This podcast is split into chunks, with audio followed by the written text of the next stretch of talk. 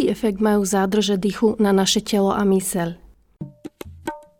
V tejto epizóde sa porozprávame o tom, ako sa dá stres pomocou cvičenia premeniť na pozitívny zážitok. Stres nie je nejakým spôsobom ani dobrý, ani zlý. Je to len o tom, akým spôsobom to človek dokáže konvertovať a premeniť na ten stres, ktorý je pozitívny, ktorý je dobrý. Prana Vášia je moderný štýl jogy, ktorý v sebe zahrňa i prácu s dýchom, s emóciami a s vlastnou hlavou. Prostredníctvom zložitých pozícií posúva hranice výdrže na fyzickej aj mentálnej úrovni. Vďaka zádržiam dýchu zase podvedome učí, že pocity eufórie ani pocity skleslosti nikdy netrvajú väčšine.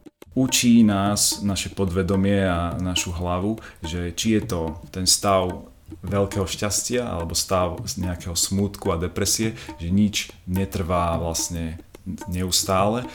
Erik Goldschmidt absolvoval polročný pobyt v Indii, najprv na učiteľskom tréningu prána Vašie v horúcom Mysore a neskôr v škole jogovej filozofie v Sichravom Rishikeshi približí pozadie a princípy prána vášie. Že celý tento štýl je dosť založený na psychosomatike, na práce s emóciami a so stresom. A porozpráva, ako bol jeho fyzicky náročný tréning skombinovaný aj s psychologickými hrami a tzv.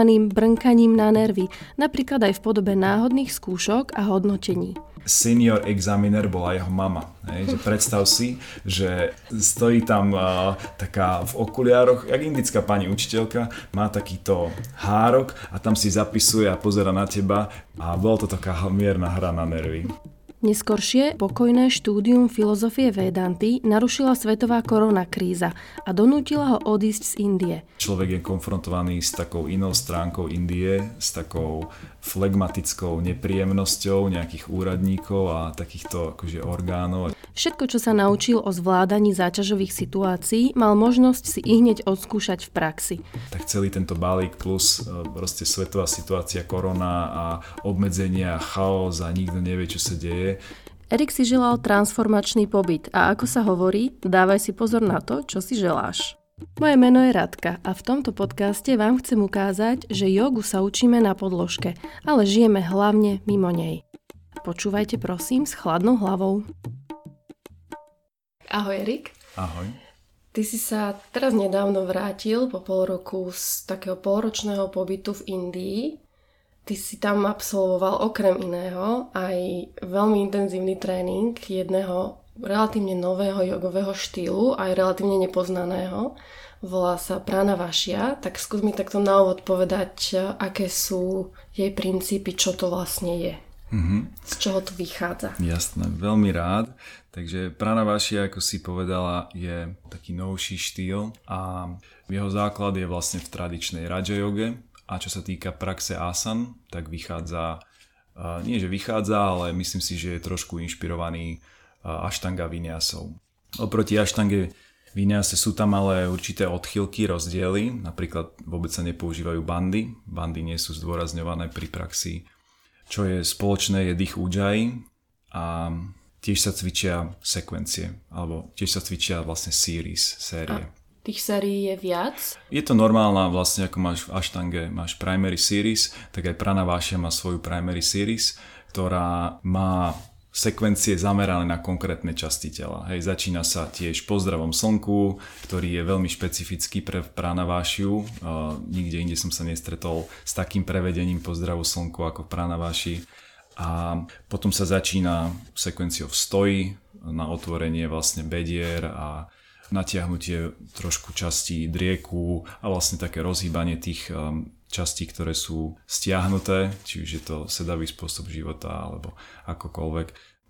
A teda ty si to študoval tiež v Majsore, čiže školiské uh, aštangy a ty si mal učiteľa, ktorý sa volal Vínaj. Mm-hmm. Spomínal si mi, že je to mladší alebo starší, starší brat, brat. VJa, áno, ktorý je známy aštangový učiteľ. Ako si sa vôbec k nemu dostal? Ty si šiel cieľene za ním, alebo to bola náhoda, no, že áno. si u neho skončil? Išiel som vyslovene cieľene za ním. Mne sa dostalo od uh, známeho, ktorý v Mysore bol pred pár rokmi, ja som bol úplne v tom, že on je aštangy, že cvičí aštangu a som sa opýtal, že, že kde chodí um, do Mysore na aštangu alebo či tam má nejakého svojho učiteľa a on mi povedal, že nie, nie, že on bol um, v Mysore študovať prána vašiu a ukázal mi, um, ako sa tam prechádza jednotlivými pozíciami, ukázal mi nejaké, nejaké vyniasy, prechody a, a pozície a prišlo mi to veľmi zaujímavé a tak vlastne mm, z toho zišlo niečo, o čom by som sa chcel dozvedieť viacej tak som si trošku pogooglil, zistil som, že nie je o tomto štýle úplne veľa informácií dostupných, že sú nejaké, ale celkovo nie je to veľmi známy štýl. No a jak som si trošku čítal o tých princípoch a tak, tak som si povedal, že toto je, wow, že toto je niečo, čo momentálne cítim, že potrebujem. Ja, moja prax dovtedy bola skôr taká intuitívna hatha prax, že cvičil som to, čo som nejak cítil, že na čom potrebujem zapracovať, ale nemalo to nejakú úplne jasnú štruktúru. Bolo to skôr také free. A čo sa mi páčilo na Pranaváši, bola vlastne presne stanovená séria. A prekvapilo ma, ako sa dokáže udržiavaním jednej konkrétnej zostavy um, človek lepšie zorientovať, aj čo sa týka svojho tela, ako je v ten konkrétny deň, dokáže sa lepšie zorientovať aj uh, ako je na tom jeho pozornosť, jeho mysel, kedy je rozbehaná, kedy je fokusovaná a toto som nemal možnosť, um, keď som mal rôznu prax, až tak jednoznačne odvnímať, pretože tam je to úplne evidentné a jasné. Tým, že cvičíš stále to isté, dá sa povedať, tak um, vidíš jednak aj ten progres, ale vidíš aj keď to ide dole, že sme možno pár dní necvičili, tak hneď to je tam vidieť. Takže toto bolo niečo, čo som nepoznal v takejto miere z tej hatha jogovej praxe.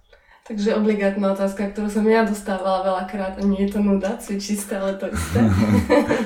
Áno, um, priznám sa, že mal som aj ja zo začiatku takýto pohľad na fixné série, ale asi som musel ísť na to do Indie, aby sa ten pohľad takto transformoval a teraz mi to dáva obrovský zmysel a naozaj to otvorilo úplne novú komnatu nejakých spôsobov vlastne učenia sa o svojom tele, o svojej mysli, Takže nie je to nuda, je to nový rozmer pre mňa.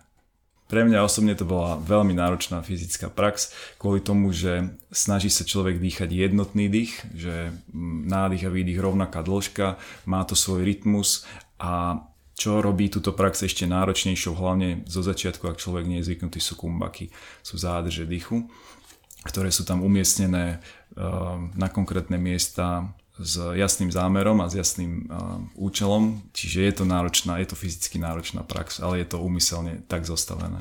No to potvrdzujem, že o tom nie je veľa informácií, o mm-hmm. som sa ja chcela pripraviť. Tak som naozaj našla len pranavašia.com, mm-hmm. ktorá je asi oficiálna stránka toho ano. učiteľa. Vyhral množstvo súťaží jogových. Mm-hmm. Aj sa ho v tom rozhovore pýtali, že ano. či si nemyslí, že to je trochu nejogové mm-hmm. ísť na jogové súťaže, ale celkom pekne si to obhájil. Nemusíme to úplne opakovať, čo hovoril, ale pekne si to obhájil.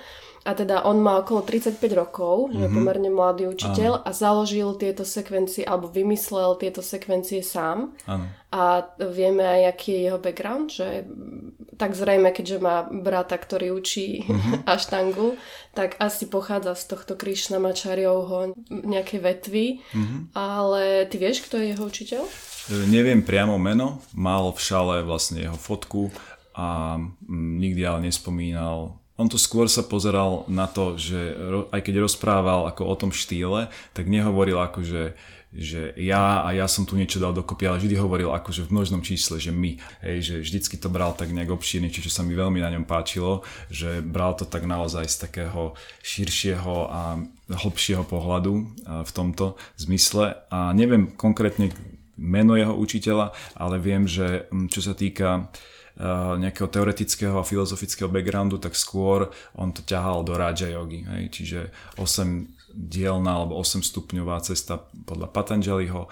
No a ten filozofický background uh, skôr je, uh, má túto základ a potom čo sa týka fyzickej praxe, tak je to celku um, inšpirované tou aštangou vinyasou. Ale sú tam, ako som spomínal, tie rôzne odchylky. Uh-huh. Že napríklad spoločný znak je to, že má vinyasu, uh-huh. uh, prána vašia, ale uh-huh. zrejme inú, predpokladám, ako aštanga. Má iba jeden druh viny asi, alebo sa tam aj nejak obmieniajú počas praxe? Mm, vieš čo, viac menej je to je to len jeden druh vinyasy, je to veľmi um, špecifický pohyb a myslím si, že teda keď sa pozeráme uh, na, na vinyasu ako na niečo, čo predkáva alebo spája jednotlivé pozície, tak áno, je to veľmi špecificky jasne definované. V tej vinyase je, sa tiež používajú kumbaky, čo je špecifické pre tento štýl a ide sa tam cez jednu konkrétnu pozíciu, je to vlastne um, Urdva Prasarita Ekapada Uttanasana, čo je vlastne také zanoženie v stoji a je to aj vlastne taký symbol celého tohto um, štýlu jogy. Mm-hmm. Keď si človek hodí do Google Pranavašia, tak uvidí veľmi často ľudí alebo logo, kde je samotný Vinaj vlastne v tej pozícii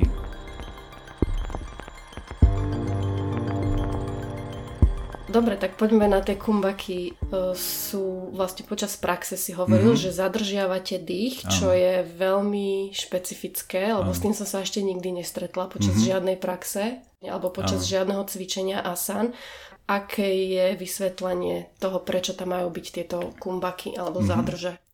Takže tých dôvodov je niekoľko a prvý je dosť fyzický. Tieto zádrže totiž nám pomáhajú, ak sú umiestnené na správnom mieste, budovať fyzickú silu, výdrž a celkovo budujú našu dýchovú kapacitu. Druhý dôvod, podľa mňa ten hlavný, je jemnohmotnejší a skôr ním sledujeme konkrétne psychosomatické účinky a efekty na našu mysel. Tuto by som to rozvinul trošku viacej, pretože podľa mňa je to dôležitý bod celej praxe a celej metódy pranavašie. Čiže pranavašie joge zaradením kumbák vnášame priamo do fyzického cvičenia asan vnášame prvky pranajamy. A na úrovni psychosomatiky e, plný nádych zodpovedá plnej radosti, nadšeniu a plný výdych zase opačnému spektru týchto emócií, teda smutok, žial, bolesť. A tým, že podržíme dých, či je to už po nádychu alebo po výdychu, učíme vlastne naše podvedomie, že tieto stavy európskej radosti alebo smútku, že tieto stavy sú len prechodné a nič z toho tu nebude zotrvávať väčšine. Učíme vlastne naše podvedomie, dá sa povedať, že jediná konštanta je zmena. Ešte spomeniem jeden veľmi podstatný dôvod, ktorý je úplne evidentný hlavne zo začiatku praxe. A keď sa zoznamujeme s týmto štýlom cvičenia, tak vlastne vtedy je tam taký citeľný. Keď musíme na niekoľkých miestach počas praxe zadržať dých, toto predstavuje pre naše telo určitý menší alebo väčší stres, kým sa na toto adaptujeme. A postupne pravidelným cvičením série, tak ako naša kapacita sa zväčšuje, zväčšuje sa vlastne aj naša kapacita znášať tento stres v reálnom živote. Čiže zjednodušene učíme sa konvertovať stres na taký typ stresu, ktorý nás potiahne hore, ktorý nás nezatlačí a nedá nás niekde do úzkosti, do pochybností, do strachu a tak ďalej. Takže vás učia, aby ste sa nefixovali moc na tom nadšení, na tej eufórii, ale na druhej mhm. strane, mm-hmm. aby ste sa zase Áno.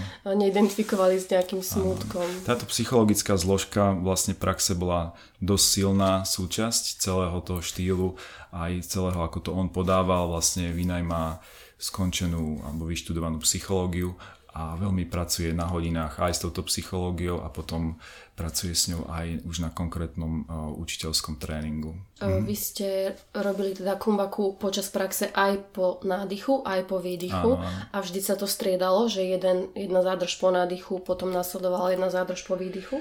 Um, keby som to mal nejako konkrétnejšie, tak hlavne tá kumbaka je hlavne je viditeľná v tej viniase alebo v pozdrave slnku. V pozdrave slnku sú dve kumbaky po nádychu, jedna kumbaka e, vonkajšia po výdychu. No a e, potom ešte v konkrétnych prechodoch, kedy, e, alebo v konkrétnych vchodoch do jednotlivých pozícií e, sa tam dáva zádrž dýchu, ktorú on má zase opodstatnenú viacej tou fyziologickou zložkou v celom tom e, vlastne štýle, že má to tam konkrétnu zádrž. Vieš, keď človek dýcha, tak mení sa trošku pozícia chrbtice, mení sa poloha hrudníku, čiže ako náhle ty zadržíš ten dých, tak je tam viacej to fixované a keď človek ide do pozície, tak uh, deje sa tam efektívnejšie to, čo by sme chceli. Či je to nejaká masáž vnútorných orgánov, alebo je to umiest- správne umiestňovanie hrudníku v, v nejakej línii, čiže má to aj um, tento dôvod, um, že tam zadržáme dých, aby mm. sa nemenila vlastne štruktúra a konštrukcia tela. A ako dlho trvá jedna kumbaka? Jedna kumbaka trvá, predstav si svoj dých ako rytmus, ktorý ti v hlave neustále beží a keď sa nadýchuješ, tak je to raz, dva, tri, štyri, kratučká pauza, raz, dva, tri, štyri. Uh-huh. A toľko to isto, tento počet do 4 by mala trvať aj kumbaka. Aby sme to uviedli aj do nejakého kontextu, tak ako dlho trval tento tréning? Čiže mesiac predtým Eh, primary Series, pre mňa to bola úplná novinka, od začiatku, od základov som sa s tým zoznamoval, no a potom samotné dva mesiace ešte hĺbkovo a intenzívne eh, s ním v malej skupinke, my sme tam boli štyria ľudia na teacher tréningu, on moc väčšie skupiny ako 6 ľudí na TTC ani neberie.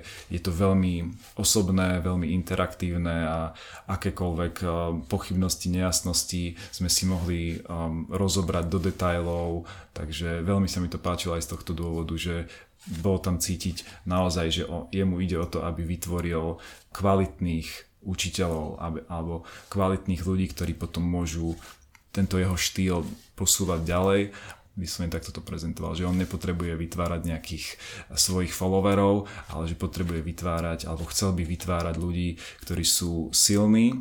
A preto aj celý ten teacher training bol tak orientovaný, že bol to mierne na hrane, on nás tak trošku pušoval, aby to bolo pre nás aj trošku psychické vypetie, aby um, sme keď bude potom, keď to celé prešlo, čo sa aj stalo, aby sme to vedeli fakt oceniť, že wow, že tento človek s nami spravil kus práce, čiže to bola jeho celá filozofia, že on chce vytvárať e, silných ľudí, ktorí môžu potom toto posolstvo ďalej e, akoby inšpirovať ľudí. A nie iba o pranaváši, ale celkovo o joge ako také.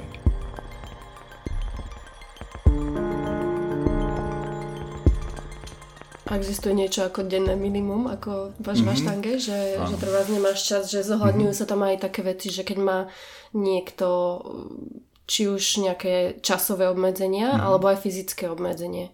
Čo sa týka fyzických obmedzení, tak ku každej pozícii je e, nejaká adaptácia, nejaká verzia, ktorá je vhodná pre ľudí, či sú to začiatočníci alebo majú nejaký konkrétny zdravotný problém. Čiže dá sa každá jedna pozícia adaptovať a denné minimum Um, on vždy spomínal, že keď nemá človek čas, tak nech si dá aspoň pár pozdravov slnku, nech si dá twisty a nech si dá pár inverzií alebo tú sekvenciu, ktorá je vlastne inverziová.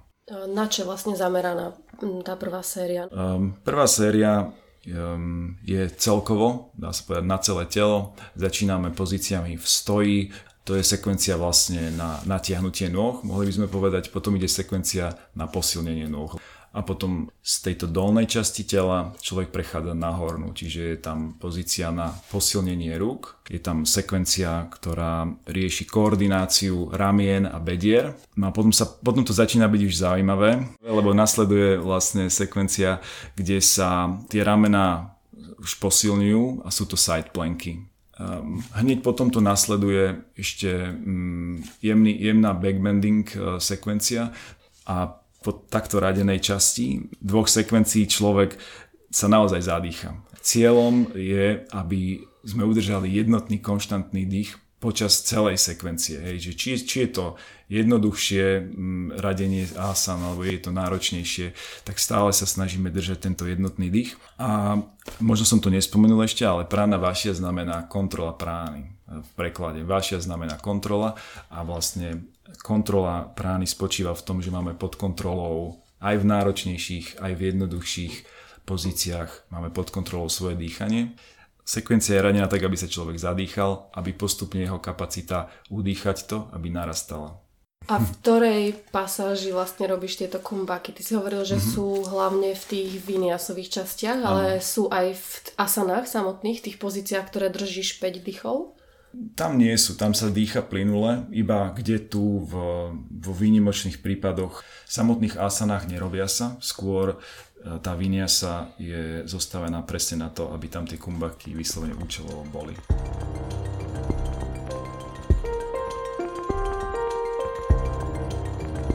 Ako si sa ty cítil pri, pri tej sekvencii, okrem toho, že bola fyzicky náročná? Mm-hmm.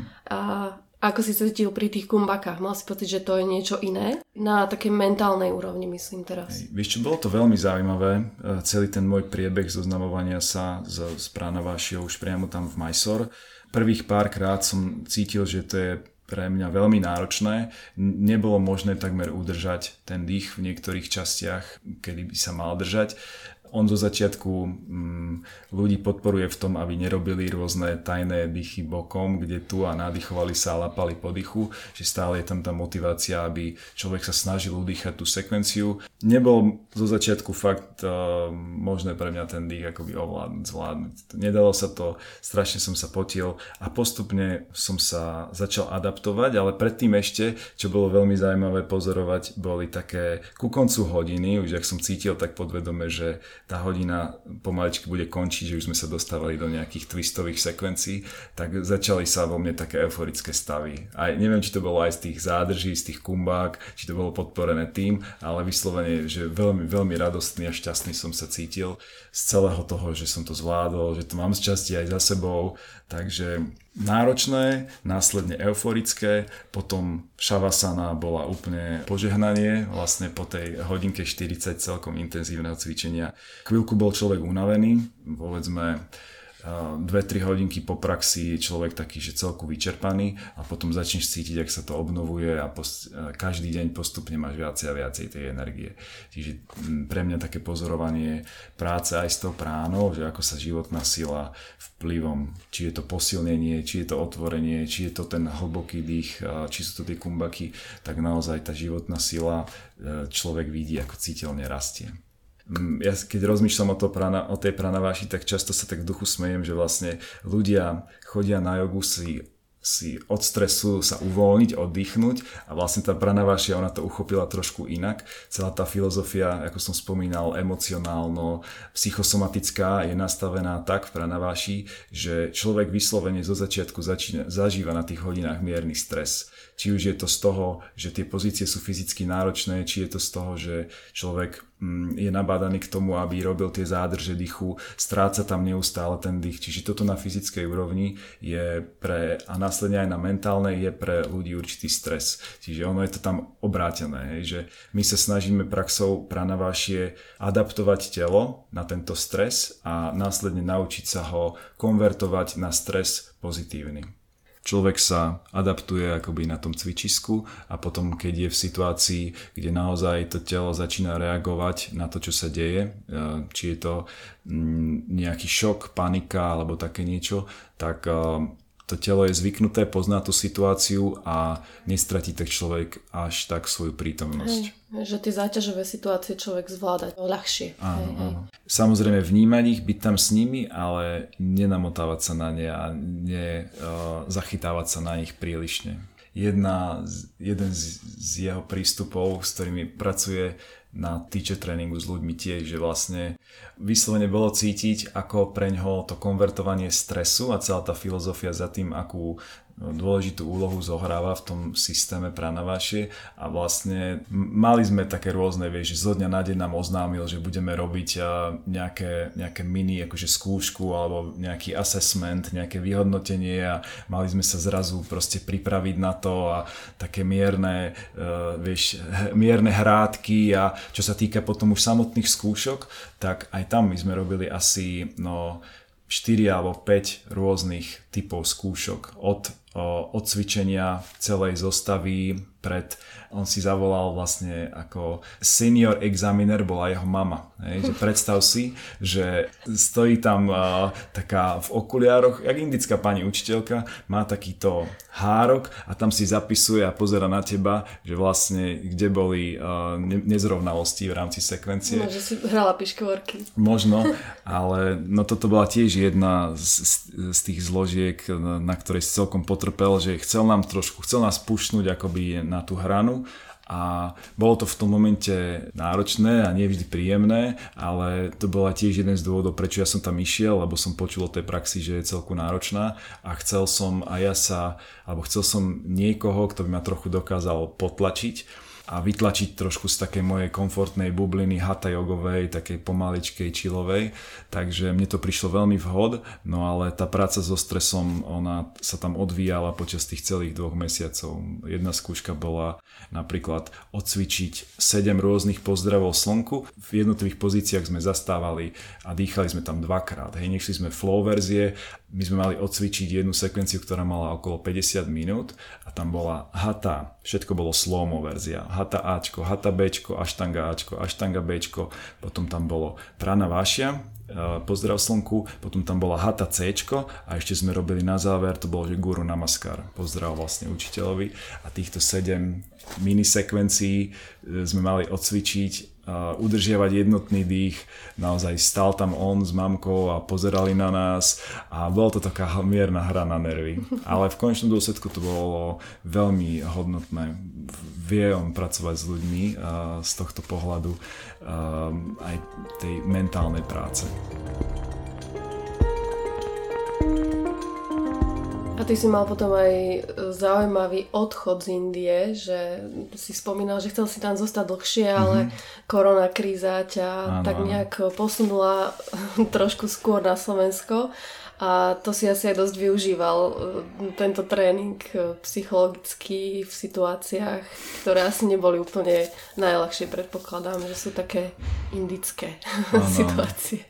Boli presne, boli indické situácie, hlavne uh, už okolo marca to tak celé začalo nejak sa rýchlejšie odvíjať a postupne e, sa to zhoršovalo a áno, prekvapivo v niektorých momentoch som to veľmi pokojne zvládal. Ako moja skúsenosť bola, že pokiaľ som sa snažil ísť, sa dostať domov, pokiaľ som akože to nejakým spôsobom pušoval, že rozhodol som sa z minúty na minútu, že idem na lietadlo domov, lebo už som videl, že mm, moc to nemá tendenciu celá tá situácia sa zlepšiť tak uh, som sa rozhodol, išiel som do Dily, celá noc vlastne taxikár ma hodil do Dily, aby som zistil, že proste nedá sa mi odísť, lebo mám nejaké nezrovnalosti vo vízach, nepustili ma na lietadlo, tak toto bol pre mňa taký signál, že OK, pušoval som to, že možno som mohol si to deň, dva ešte nechať uležať v hlave a celé by sa to vyvinulo inak. Mm, človek je konfrontovaný s takou inou stránkou Indie, s takou flegmatickou nepríjemnosťou nejakých úradníkov a takýchto akože orgánov. Tak potom zase to je taká druhá stránka mm. toho. Že väčšinou ľudia to poznajú akože free, free land, chodia tam backpackovať ľudia a pobytíky a retreaty a, a človek tam vyžije za lacno, ale minimálne táto moja posledná skúsenosť mi vlastne ukázala aj trošku takú inú stránku celej tej veci. Že to, že doteraz, dovtedy som mal x krát skúsenosť akože celku dobrú alebo až veľmi dobrú, tak uh, teraz mi to ukázalo, že, nemus- že nie je to pravidlo. Moja taká vízia bola ísť na tento trip aspoň na takých 9 mesiacov, možno aj na celú dĺžku tých víz, ktoré boli rok alebo 11 mesiacov a mať, dať si taký transformačný pobyt zažiť niečo, čo naozaj človeka tak uh, hlbšie ovplyvní a inšpiruje a, a nejakým spôsobom ho formuje. Um, nebolo to síce 11 mesiacov, jak tá vízia, ale určite celá táto skúsenosť od prvých troch mesiacov v Mysore a ďalších troch mesiacov v Rishikeshi na filozofii, tak celý tento balík plus uh, proste svetová situácia, korona a obmedzenia, chaos a nikto nevie, čo sa deje, tak celý tento balík mal určite takýto efekt uh, transformačný.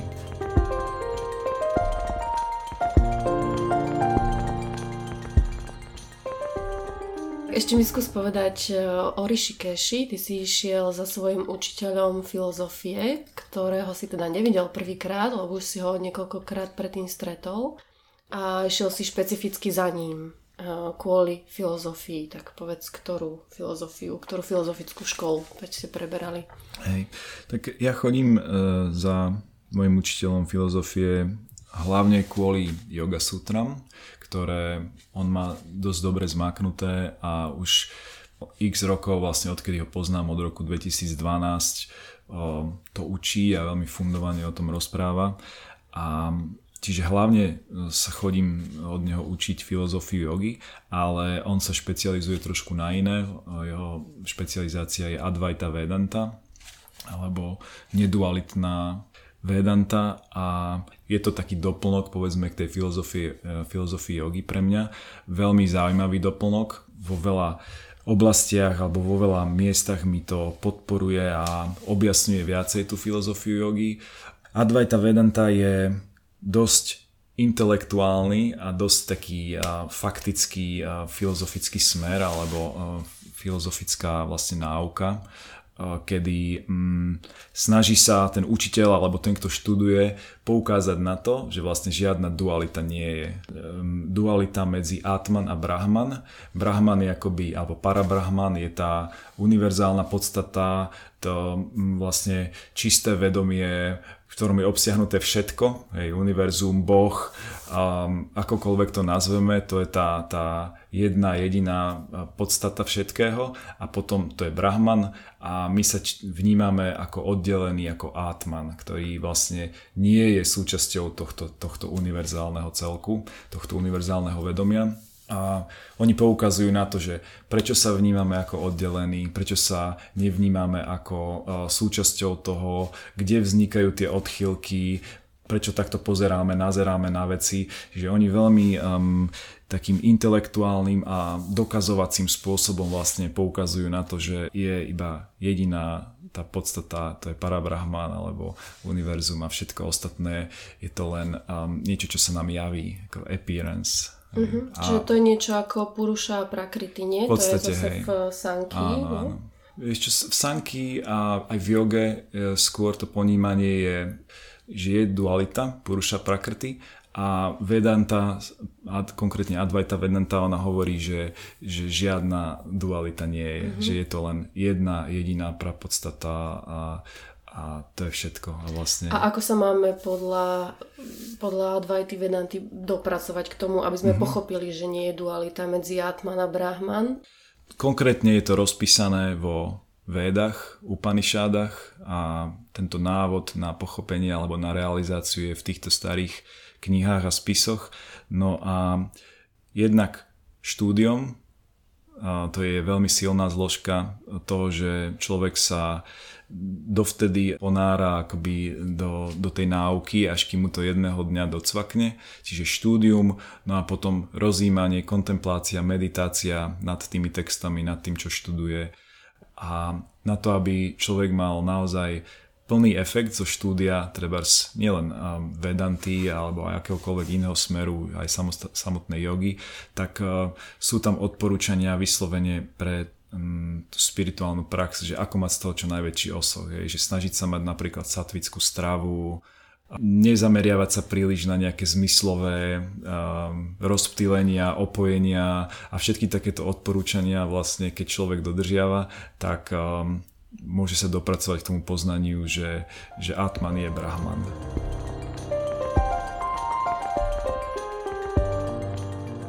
Ako sa volá učiteľ? Abhishek Chaitanya, Swami, okay. Swamiji Abhishek Chaitanya. Uh-huh. A ako prebieha také štúdium filozofie, že, že prídete a sadnete si do lavíc, alebo sadnete si na zem a počúvate nejakú prednášku, alebo sú tam aj nejaké diskusie? Uh-huh. No, my sme v rámci týchto troch mesiacov, ktoré som strávil v Rishikeshi, mali konkrétne stanovené knihy, ktoré chceme prebrať.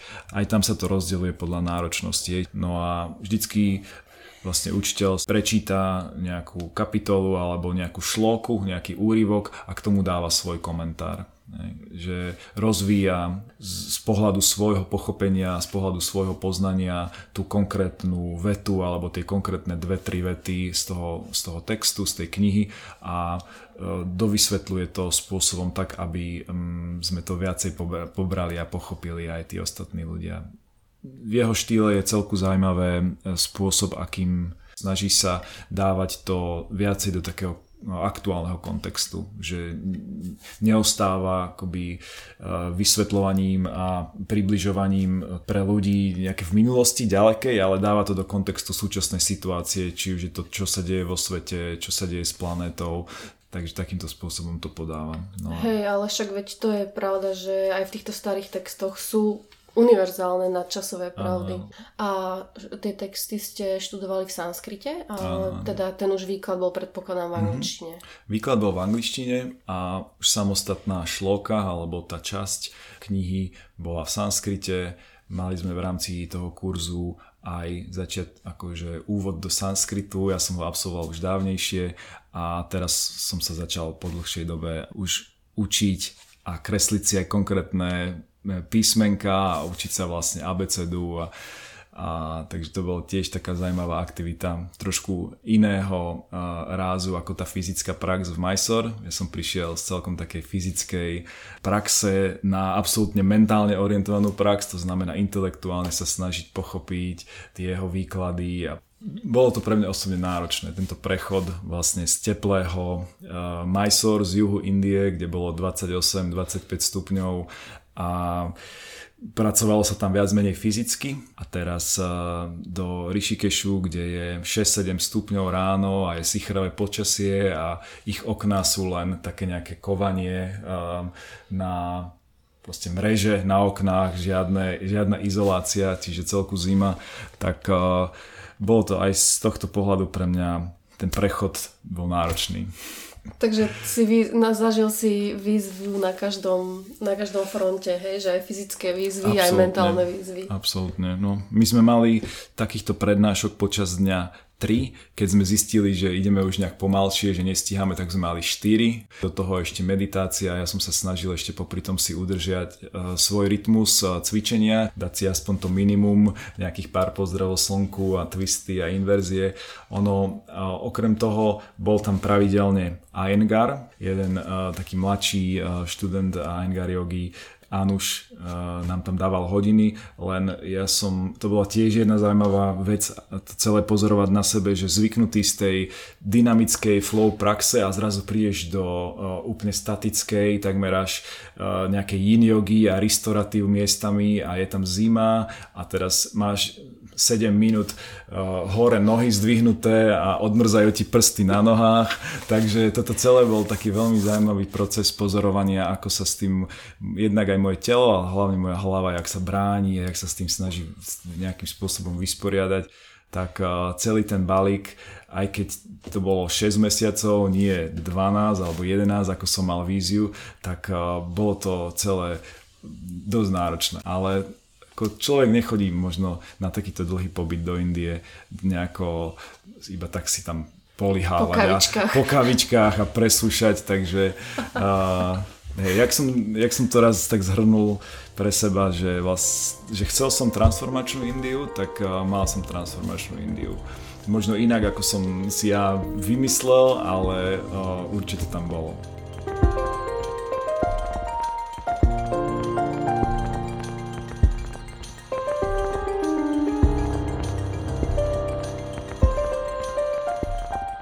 Na záver ešte malá prozba a veľké poďakovanie. Ak sa vám podcast páči, kliknite na odoberanie nových epizód a prosím, ohodnote ho vo vašej podcastovej aplikácii. Budem veľmi vďačná za akýkoľvek názor, otázku alebo nápady na novú tému či hostia.